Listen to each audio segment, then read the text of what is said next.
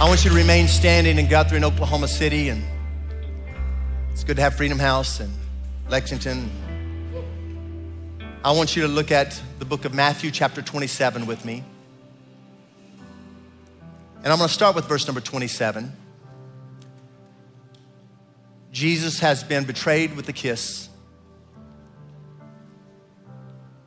He's been taken to the Sanhedrin, which is the top judicial system for the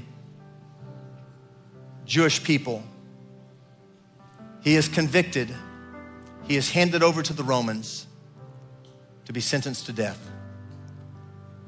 Some of the governor's soldiers took Jesus into their headquarters and called out the entire regiment.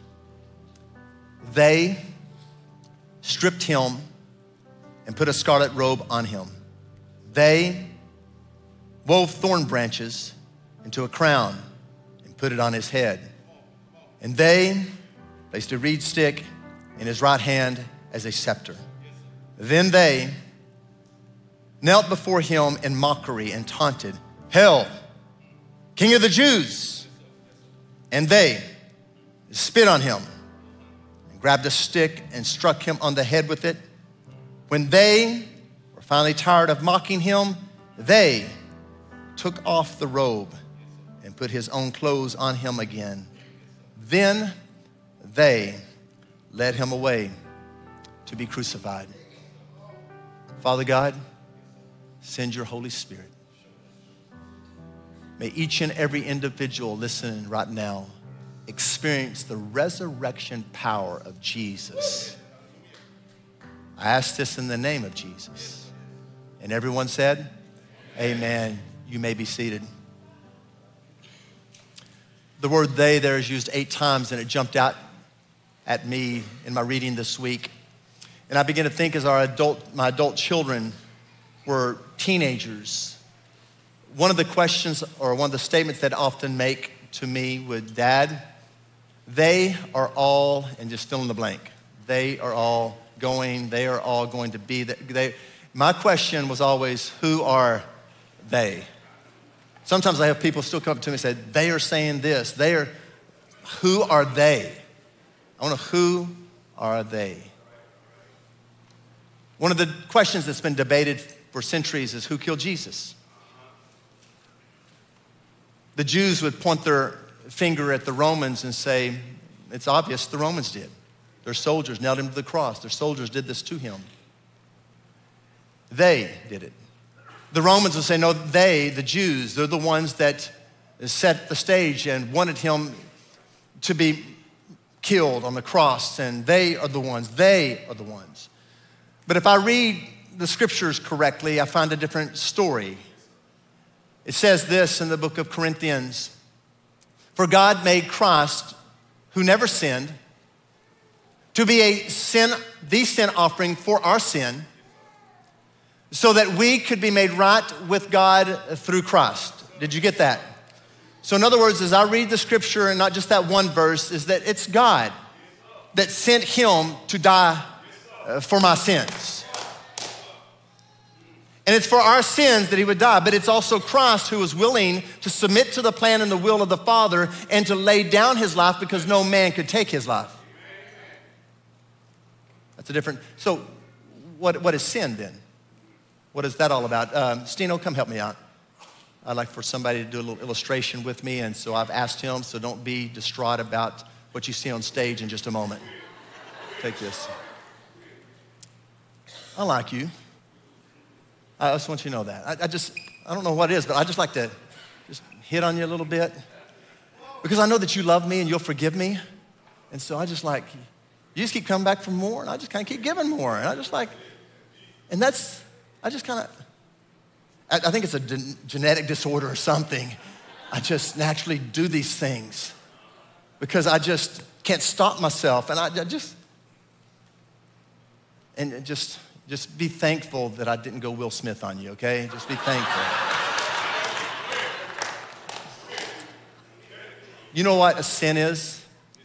Sin is an offense, is an attack. It is an insult against God. It is to miss the mark. And for me to stop right now and say, oh man, my hand hurts. I kind of like, I can't, I, I need to stop hitting him so hard. Hit him less hard because my hand, and I kind of feel a little guilty. But I got to stop and remember, what I did is not about me. It's about offending him. I offended him. I insulted him. I brought something against him. And our sin is an attack against God. Let's stop and think about the consequences that our sin meant for Jesus. You see? And it's crucial to identify my sin. We talked about our sin there, but my sin. I, I want you to say your name out loud, okay? On three, I'm going to say my name. You're going to say your name. One, two, three, Rodney. All of us again. One, two, three, Rodney. You see, it's because of my sin. Jesus gave up his divine privileges and took on the position of a slave. Oh, this is so important. He left his eternal glory to come down here to earth. He gave up all of that to become one of us. What he created, he became. Philippians says it this way. Jesus gave up his divine privileges. He took on the humble position of a slave and was born as a human. Uh, selfishness is our root problem, isn't it? I, a grandson this past week was at the house, and I gave him a popsicle because he was asking for one. I gave him a popsicle.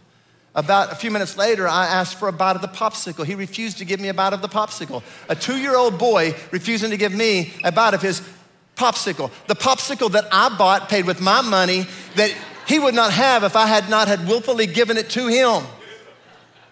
And when I talk about my grandson, I can be the same selfish person that he is. But Jesus laid down all of that for you and for me.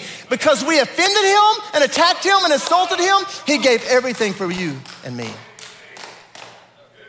Because of my sin, Jesus was tempted in every way possible. Every way possible. I talked to a young man just recently that was struggling with some sexual temptation. In fact, temptation, he was he was giving in to temptation again and again. And I said, hey man, we gotta we gotta move forward. We gotta be, he made a statement to me, he said, you don't understand, my sexual drive is greater than most any other man. I was like, dude, I laughed too, just like that. I, I know it's not what they teach in counseling sessions to laugh, but I laughed. I said, you're telling me your sexual temptation is better, stronger than mine. I said, you may have been feeding yours a lot longer. Because here's what the devil will do. The devil wants to isolate you and make you think that your situation is unique to anyone else. And if he can get you there, isolation breeds deception. And he's got you where he wants you. You see, we all might not be dealing with the same thing, but we're all dealing with something. But there is one person who dealt with all the things that every one of you are dealing with, and his name is Jesus. In Hebrews, it says it this way. For we do not have a high priest who is unable to empathize with our weaknesses, but we have one who has been tempted in every way, just as we are. Put your name there. Yet he did not sin. None of us can say that. He can say that. Because of my sin, Jesus was brutally tortured to the point that he was unrecognizable. Let this sink in for just a moment. Let's talk about pain that Jesus went through, physical pain. Let, let's look in the text that I read. You, you got a few of, go back and look at the Gospels and you'll find a whole much more. But even if you give a complete study to it, it still will not give you the full reality of what he actually endured because we weren't there and did not see it. But Jesus was slapped. He was hit with the fist. He was spit upon. His beard was plucked out. A stick was taken and slammed over his head. A crown of thorns was placed on him and pushed down, and blood flowed down his eyes and over his face where he could not even see. A whip was laid to his back, thirty-nine lashes with lead and glass and rock. They would grab hold of his skin and rip it down. And by the thirty-ninth lash, it had to have been bones that were revealed. Taken to a cross, nails driven into his hands and into his feet and a spear shoved up his side. Isaiah said it this way. But many were amazed when they saw him. His face was so disfigured, he seemed hardly human. From his appearance, one could scarcely know he was a man. Let that sink in. Let's just stop and let that sink in. How about the emotional pain he went through? Luke chapter twenty-two says it this way. In the Garden of Gethsemane, he was praying. Drops, it says huge drops of blood were coming out of his pores and his forehead and flowing down his face. I've dealt with stress before. You've dealt with stress before, but nobody has dealt with stress like Jesus had to deal with stress. The emotional weight on him, he was taking on the sins that ever was and that ever will be. He was taking on the world's problems all to himself. Think about that for a second. Let that sink in. Pain. Emotional, relational pain. thirty-three years of age. Giving himself to a life of celibacy, seeing his friends get married. Seeing his own father die. His adopted father that invested so much in him died. He's God right there. Seeing the crowds that he fed and blessed and filled their stomachs. And then he stops and says, why do you follow me? Because I do miracles and feed your stomachs, or because I am the bread of life? You must eat my flesh and drink my blood, or you cannot have any part of me. And it says the crowds left him to never follow him again. Those same crowds would be the ones standing there saying, crucify him, crucify him, give us Barabbas. Relational pain. How about his closest twelve? The rubber met the road, they all fled. One of them betrayed him with a kiss for thirty pieces of silver. That is one hundred dollars in today's terms, folks. That Jesus was sold for by somebody he had invested so much in. How, how about Peter? Denied him three times that even knew him. I don't even know the guy. Relational pain. Isaiah fifty-three says it this way. He was deep despised and rejected, a man of sorrows, acquainted with deepest grief. He was pierced for our rebellion, crushed for our sins. He was beaten so we could be whole. He was whipped so we could be healed. And also because of my sin, Jesus died. Let's roll the tape back to Genesis chapter number two. In chapter three, look what it says. Adam and Eve are created by God. They're given the garden, said, it's all yours. You can have all the trees, everything. I want you to take dominion, name everything. It's all yours. But there's one thing that you can't have, and that is that one tree right there, and that one tree is mine. That's the forbidden fruit you cannot touch. And the day that you do is the day that you will, if you eat of that tree, you will surely die.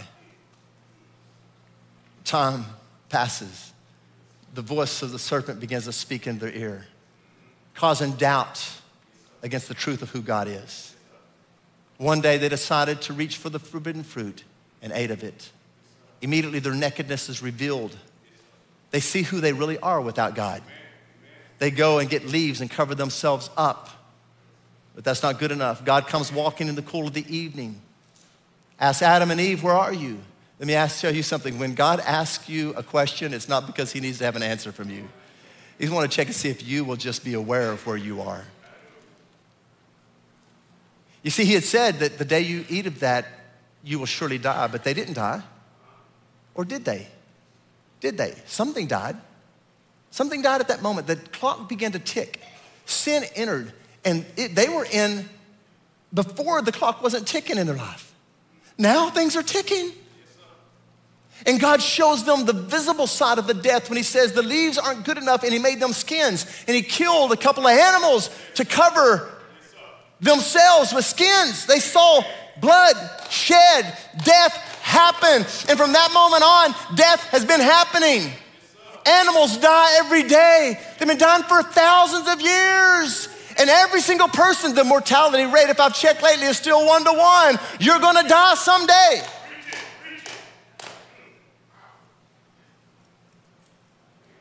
Because of my sins, he died.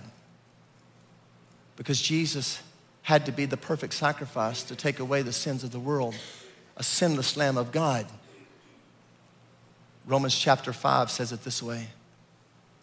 God showed his, say it with me, great love. Come on, say it a little better. God showed his great love for us by sending Christ to die for us.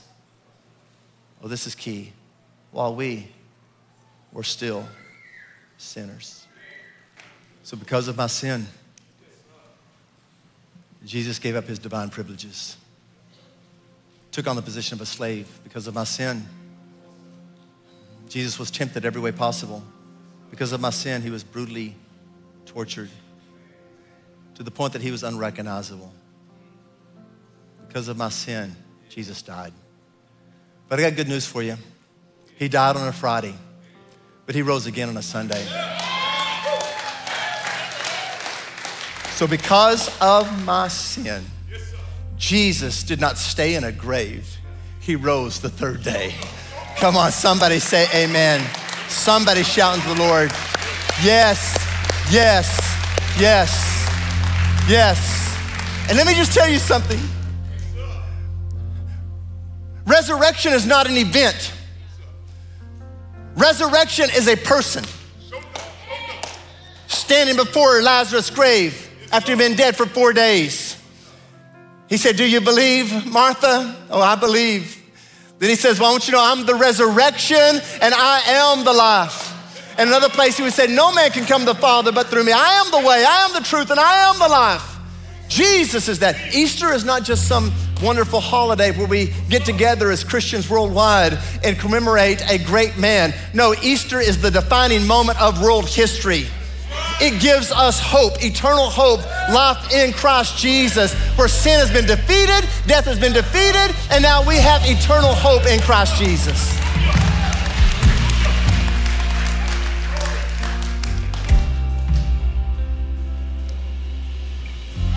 Corinthians says it this way. He was buried, he was raised from the dead on the third day, just as the scripture says. But here's the thing. Do you believe what the scripture says? Do you believe church history and the evidence that has been unpacked again and again and people who have tried to destroy it? And the impact of a man named Jesus and what it's done? And the literally hundreds, if not thousands of lives that were witnesses, eyewitness accounts, people who hated him, people who were against him. Brothers, why would his brothers think he's a lunatic? Because he was perfect. And nobody can be perfect, but yet you know what? They did not believe in him, but his brothers became his deepest followers and most committed that laid down his life, their lives for Jesus. Why would you do that? You may believe your brother's a, a, a lunatic, but after you see your brother die and rise again, victorious over death and hell, you'll believe, you'll believe. They followed. What are you gonna believe though? You gonna believe what culture says? What streams of science, certain streams of science says? Are you gonna believe the lie of the enemy that is speaking in your ear because the devil is the father of lies? Or are you gonna believe the truth of who Jesus says he is? Because he's not a good man. He's either God or he's not.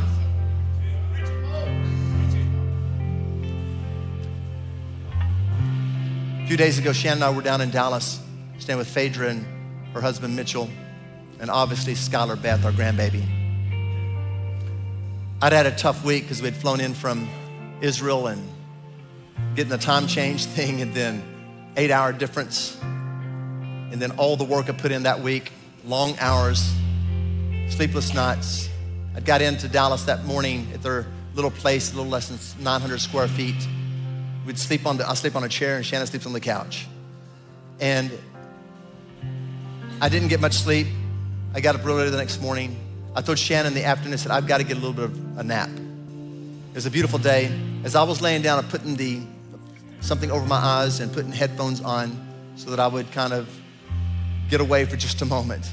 I see her walking out the door and I went ahead and go to sleep. thirty minutes later, I wake up and no Shannon, she hasn't come back. It's a beautiful day, assume she's walking. but I noticed she left her phone at their place. Phaedra's working in another room. And I said, Phaedra, have you seen Mom? No, I hadn't seen Mom. And so I went walking for her, didn't find her, come back, get in the car, and start driving the streets up and down looking for her. Phaedra began to look too. Mitchell shows up by the time we've been, for the next hour and a half, we're looking for Shannon and Skylar. We cannot find them. I'm driving up and down. We are ready to call the police for a missing person. We are desperate. And as I'm out, Phaedra texts me and she says, we found Skylar and Shannon. I ran back to the house. Skylar and Shannon had never left the house. I'm talking a nine hundred square foot place. They were in a back room with the sound machine on, and Shannon couldn't hear the chaos that was going on in the house. Skylar was sleeping, and she was just sitting in there with Skylar. It is amazing the lies we can tell each ourselves, and we begin to believe things that are not even true. And let me tell you, the devil has worked on people to believe a lie. Jesus died for your sins and rose again. The question is, what are you going to believe? Who are you going to believe? Jesus or everything else? You see, here's three lies that we oftentimes tell each other. We tell ourselves. Number one is, I promise that I will do better. You know me pushing on Steno a while ago? We walk away and say, oh, I'll do better next time. And we get back in the same situation. We go to the same sin, doing the same thing. And we say, I- I'll turn off a new leaf. I will get better. You can't do it on your own. You were never meant to do it on your own. That's why you needed Jesus. Another lie we say is, I am not, fill in the blank. I am not good enough. None of us are good enough. That's why we needed Jesus. And the devil will say, oh, you just keep sinning. You keep doing the falling the same. You're, you're not good enough. Other people are good enough, but not you. And a lie from the pit of hell. Or I'm not able. I'm not able to do this. I can't. I've tried the Christian life. No, no, no. You, you, you are unable without the power of the Holy Spirit. Another one, I, I am not good enough, not able. Oh, I'm not that bad. Because you know what? You begin to look at people around you and feel like, I'm doing pretty good. I'm a pretty good Christian. I'm a pretty good person. That's not what it's about. Because your standard is not the person that you know. The standard is not a friend. Your standard is not even your pastor. The standard is not, the standard is Jesus Christ. And that standard, none of us attain to. All of us have sinned and fallen woefully short of the glory of God. And probably the biggest lie Satan will tell us is that I will tomorrow start following Jesus. You know what? The devil will make sure tomorrow never comes. Tomorrow will always be another day out. And let me just tell you, you don't control your tomorrows. That's why the Bible says today is the day of salvation. You don't control, you, you don't, he knows the number of hair on your head. He has your days numbered. You don't control your own breath. You don't control the circumstances around you. The grace and the goodness of God does. Today is the day of salvation. Tomorrow is not guaranteed you. And I was thinking about me pushing on Steno. How do I wrap that up? How do, how do I wrap it up in regards to, because all our offenses against God are very real. But he loved you anyway so much, even against your attack, insults, that he made a way that everything would be covered. I, I, I, left the, I left the office and I was gonna go work out, and I was asking God for a sign of something to wrap up with. And I was like, what do I do, God? What do I do, God? And I pulled up behind this peak. It was like a nasty, pukey green pickup truck. And I was sitting there looking at the back of it and reading this, and I was like, all right, all right. And then it dawned on me, God says, that's what I want you to use. And so right here, like it never even happened. So in other words, my sin against Steno, and now Steno's not God, but if my sins against God, he says, you know what? It's like it never happened. Your sins will be as cast as far as east are from the west. They'll be buried in the sea of forgetfulness. Come on, that only happens because Jesus died and rose again, victorious over death and hell. Hallelujah.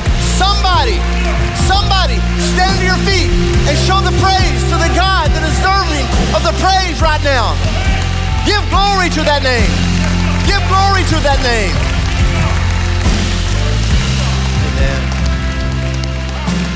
Now, just a moment. Maybe you're here and something hit home with you, but you know that the Holy Spirit is knocking. You realize, just like Shannon was in that back room, the Bible says in Revelation that Jesus stands at the door and knocks, wanting in in your life. Will you completely die to yourself? Not play, not play Christianity, not play religion, not play church, not play like you're a Christian. I'm talking about dying to yourself and letting Christ come alive in you. There's a big difference in that. I want to pray with eyes closed, no one looking around. And I want to ask every single person to pray this prayer. Guthrie, Oklahoma City, pray it with me out loud. But for many, it's going to be the moment that defines. The old is going to be gone, the new is going to come in Christ Jesus. Say, Lord Jesus, I am a sinner and I need a Savior. And I believe that you're God, that you came to die for my sin, and that you rose again the third day. And that I'm forgiven of my sins when I believe in you. And I believe in you now, in Jesus' name. And everybody said, come on, give the Lord a hand clap of praise. Would you do it? Give the Lord a hand clap of praise. Now, many of you prayed that prayer. You know the next step is not to keep it privately. Jesus made it very clear to go public with that. And we're gonna be baptizing next week. Go out to that tent immediately following this experience and let somebody know that you want to be baptized. You say, Jesus did not give an option on that. He exemplified that himself, and he commanded that we all should be baptized when we choose to follow Jesus as Lord and Savior. Follow up on that. Next week, we'll be baptizing. Now, I mentioned at the beginning, some of you need the resurrection power of Jesus in your life right now. You're going through situations, you're going through difficulties. Maybe you wanna stand in for somebody. Begin to move right now, and our prayer team is gonna meet you up the front. Come on, begin to come right now. And if you want prayer, people are moving right now, but if you want prayer and you say, I'm facing something, I need healing, I need direction, I need peace of mind, I need something for my children, I need something for my parents, I need to pray right now with somebody, begin to come this front. Somebody will agree with you. And I believe the resurrection power of Jesus that has not only saved you, is also gonna do the miracle needed in your life right now. Let's pray.